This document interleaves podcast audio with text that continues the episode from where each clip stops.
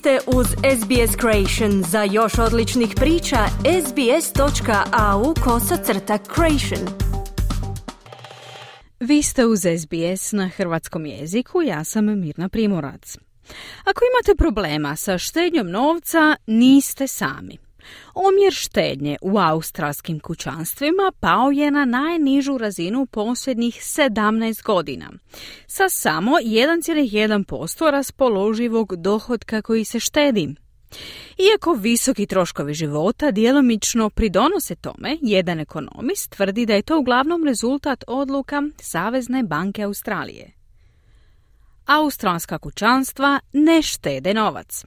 To vjerojatno nije iznenađujuće. S pritiscima visokih troškova života koji prisiljavaju mnoga kućanstva da preraspoređuju svoj budžet i više troše na osnovne potrebštine poput hrane ili zdravstva, ostavljajući manje novca za štednju. Prema Australskom zavodu za statistiku, omjer štednje sada je na najnižoj razini u posljednjih 17 godina, sa samo 1,1% ukupnog raspoloživog dohotka. To zabrinjava May Aziz iz organizacije Anglicare Australia. It is concerning that fewer and fewer people are able to save and have a buffer. Uh, but it's also not surprising because we know that rents have been going up by about 10% every single year. Rents have gone up by about 75%. Zabrinjavajuće je što sve manje ljudi može štedjeti i imati rezervu za teška vremena. No nije iznenađujuće jer znamo da su troškovi najma narasli oko 10% svake godine. Od početka pandemije najamnine su čak porasle za otprilike 75%. Ne poznajem nikoga čija su primanja porasla za 75%. Stoga nije iznenađujuće što vidimo toliko ljudi u financijskom stresu, posebno kada je riječ o najmu, ali i stambenom prostoru, kazala je Aziz. Ona kaže da sve više ljudi sa stabilnim primanjima traži podršku Anglikera.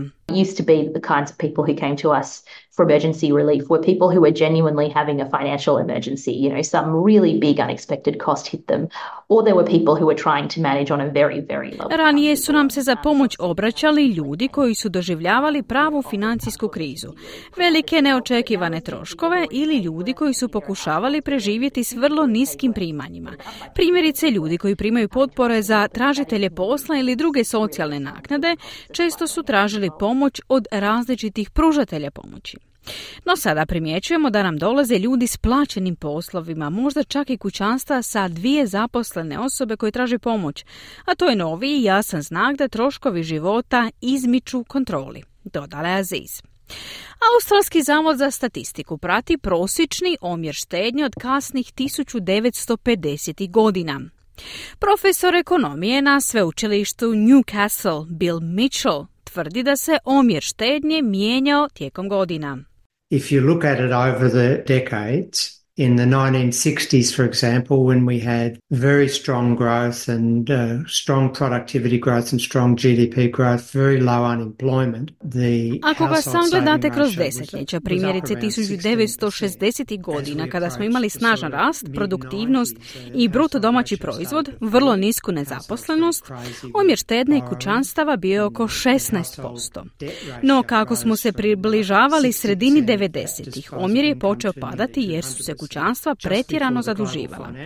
Omjer dugova kućanstva porastao je sa otprilike 60% raspoloživog dohotka na gotovo 200%. Neposredno prije globalne financijske krize 2007. godine omjer štednje kućanstava postoje negativan. Kućanstva su trošila više nego što su zarađivala, a to je sasvim neodrživo, kazao je Mitchell. On tvrdi da je trenutačno stanje štednje kućanstava rezultat namjernih odluka monetarne politike. The, the RBA has deliberately targeted household savings. They've said this in their monetary policy statements that they believe that they could push up interest rates without completely scorching the economy because households had saving buffers Savezna banka Australije namjerno je ciljala na štednje građana. To su izjavili u svojim monetarnim izjavama, tvrdeći da vjeruju da mogu povećati kamatne stope bez potpunog uništenja gospodarstva, jer kućanstva imaju rezerve štednje. Prosječna hipoteka povećala se za oko 52%, što je katastrofa za obitelji s niskim primanjima. Način na koji su kućanstva reagirala na to djelomično je bio trošenjem vlastitog financijskog bogatstva, svojih štednja. Zato omjer štednje opet pada prema nuli, što je prema mom mišljenju neodrživo, a osuđujem činjenicu da se vlada oslanja na uništavanje vlastitog bogatstva građana kako bi izbjegla politički stres izazvan strogim ekonomskim mjerama, dodao je Mitchell. On tvrdi da je ta odluka dovela gospodarstvo u opasnost. If households are highly indebted, which they are, that they've got very, very little margin in their saving ratio, then small changes in circumstances like the second breadwinner loses their job or hours of work are cut back Ako su kućanstva visoko zadužena, a jesu, imaju vrlo malu marginu u omjeru štednje. Tada su ta kućanstva iznimno ranjiva na male promjene okolnosti, poput gubitka posla drugog člana obitelji ili smanjenja radnog vremena. Tada ta kućanstva postaju insolventna. To je kraj. Ako postanu insolventna, gube svoje domove, a smanjenje potrošnje koja im je nametnuta zatim se prenosi na cijelo gospodarstvo i završavate u mnogo goroj situaciji nego što biste ste ikada željeli, dodaje profesor Mitchell. Otkako su započela povećanje kamatnih stopa, omjer štednje se smanjio sa otprilike 11% u ožujku 2022. godine na oko 1% danas. Stručnjakinja za osobne financije u organizaciji Invest Smart i autorica Real Girls Guide to Money, Efi Zahos, kaže da čak i kad postoji malo dodatnih prihoda za odvajanje za štednju, to nije nešto u čemu su Australci dobri. Australians tend to be better at paying off their debt than actually saving. Australci su obično bolji u otplati dugova nego u stvarnoj štednji. To je više stvar ponašanja. Kada bolje razmislite, učinit ćemo sve i svašta kako bismo osigurali da su naše rate hipoteka i drugih kredita plaćene na vrijeme kaže Zahoz. Ona navodi da, iako je teško započeti, ključno je da kućanstva štede kad god mogu. Right now it is hard for most Aussies to even think about building up a savings buffer. We've spent the last three years really ripping out our savings. Most experts say you need six months worth of your salary in an emergency account. That's not going to happen. I mean, when you think about it, that's tens of thousands of dollars. Trenutačno je većini Australaca teško razmišljati o štednji. Prošli smo tri godine, stvarno iscrpili svoje štednje. Većina stručnjaka preporučuje da trebate imati šest mjeseci plaća na štednom računu. To se neće dogoditi. Mislim, kad razmislite o tome, tu se radi o desecima tisuća dolara. Mislim da je vrlo važno odbaciti to i napraviti takozvani goli budžet. Započnite sa zapisivanjem što su osnovne stvari koje morate platiti. Izbacite sve ostalo. Zadržite samo osnovno. Dobit ćete cifru i zatim je pomnožite s vremenom koliko mislite da biste mogli ostati nezaposleni u svojoj industriji.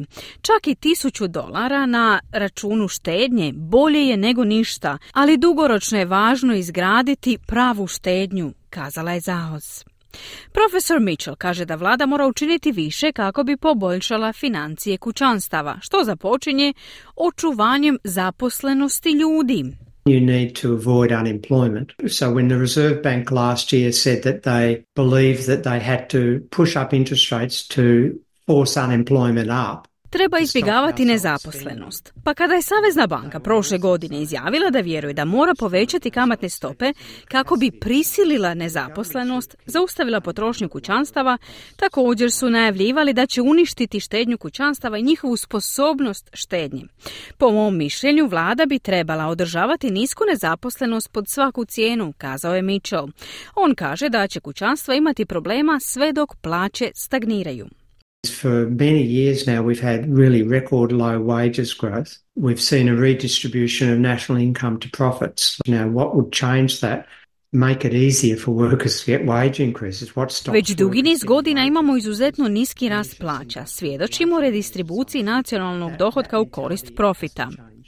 Ono što bi to promijenilo, ono što bi olakšalo radnicima dobivanje povećanja plaća i ono što spriječava radnike da dobiju povećanja plaća je loše zakonodavstvo u industrijskim odnosima. Taj mentalni sklop mora se promijeniti kako bi se postiglo održivo povećanje i dugotrajnost zdravog omjera štednje, na posljedku je kazao Mitchell. Želite čuti još ovakvih tema? Slušajte nas na Apple Podcast, Google Podcast, Spotify ili gdje god vi nalazite podcaste.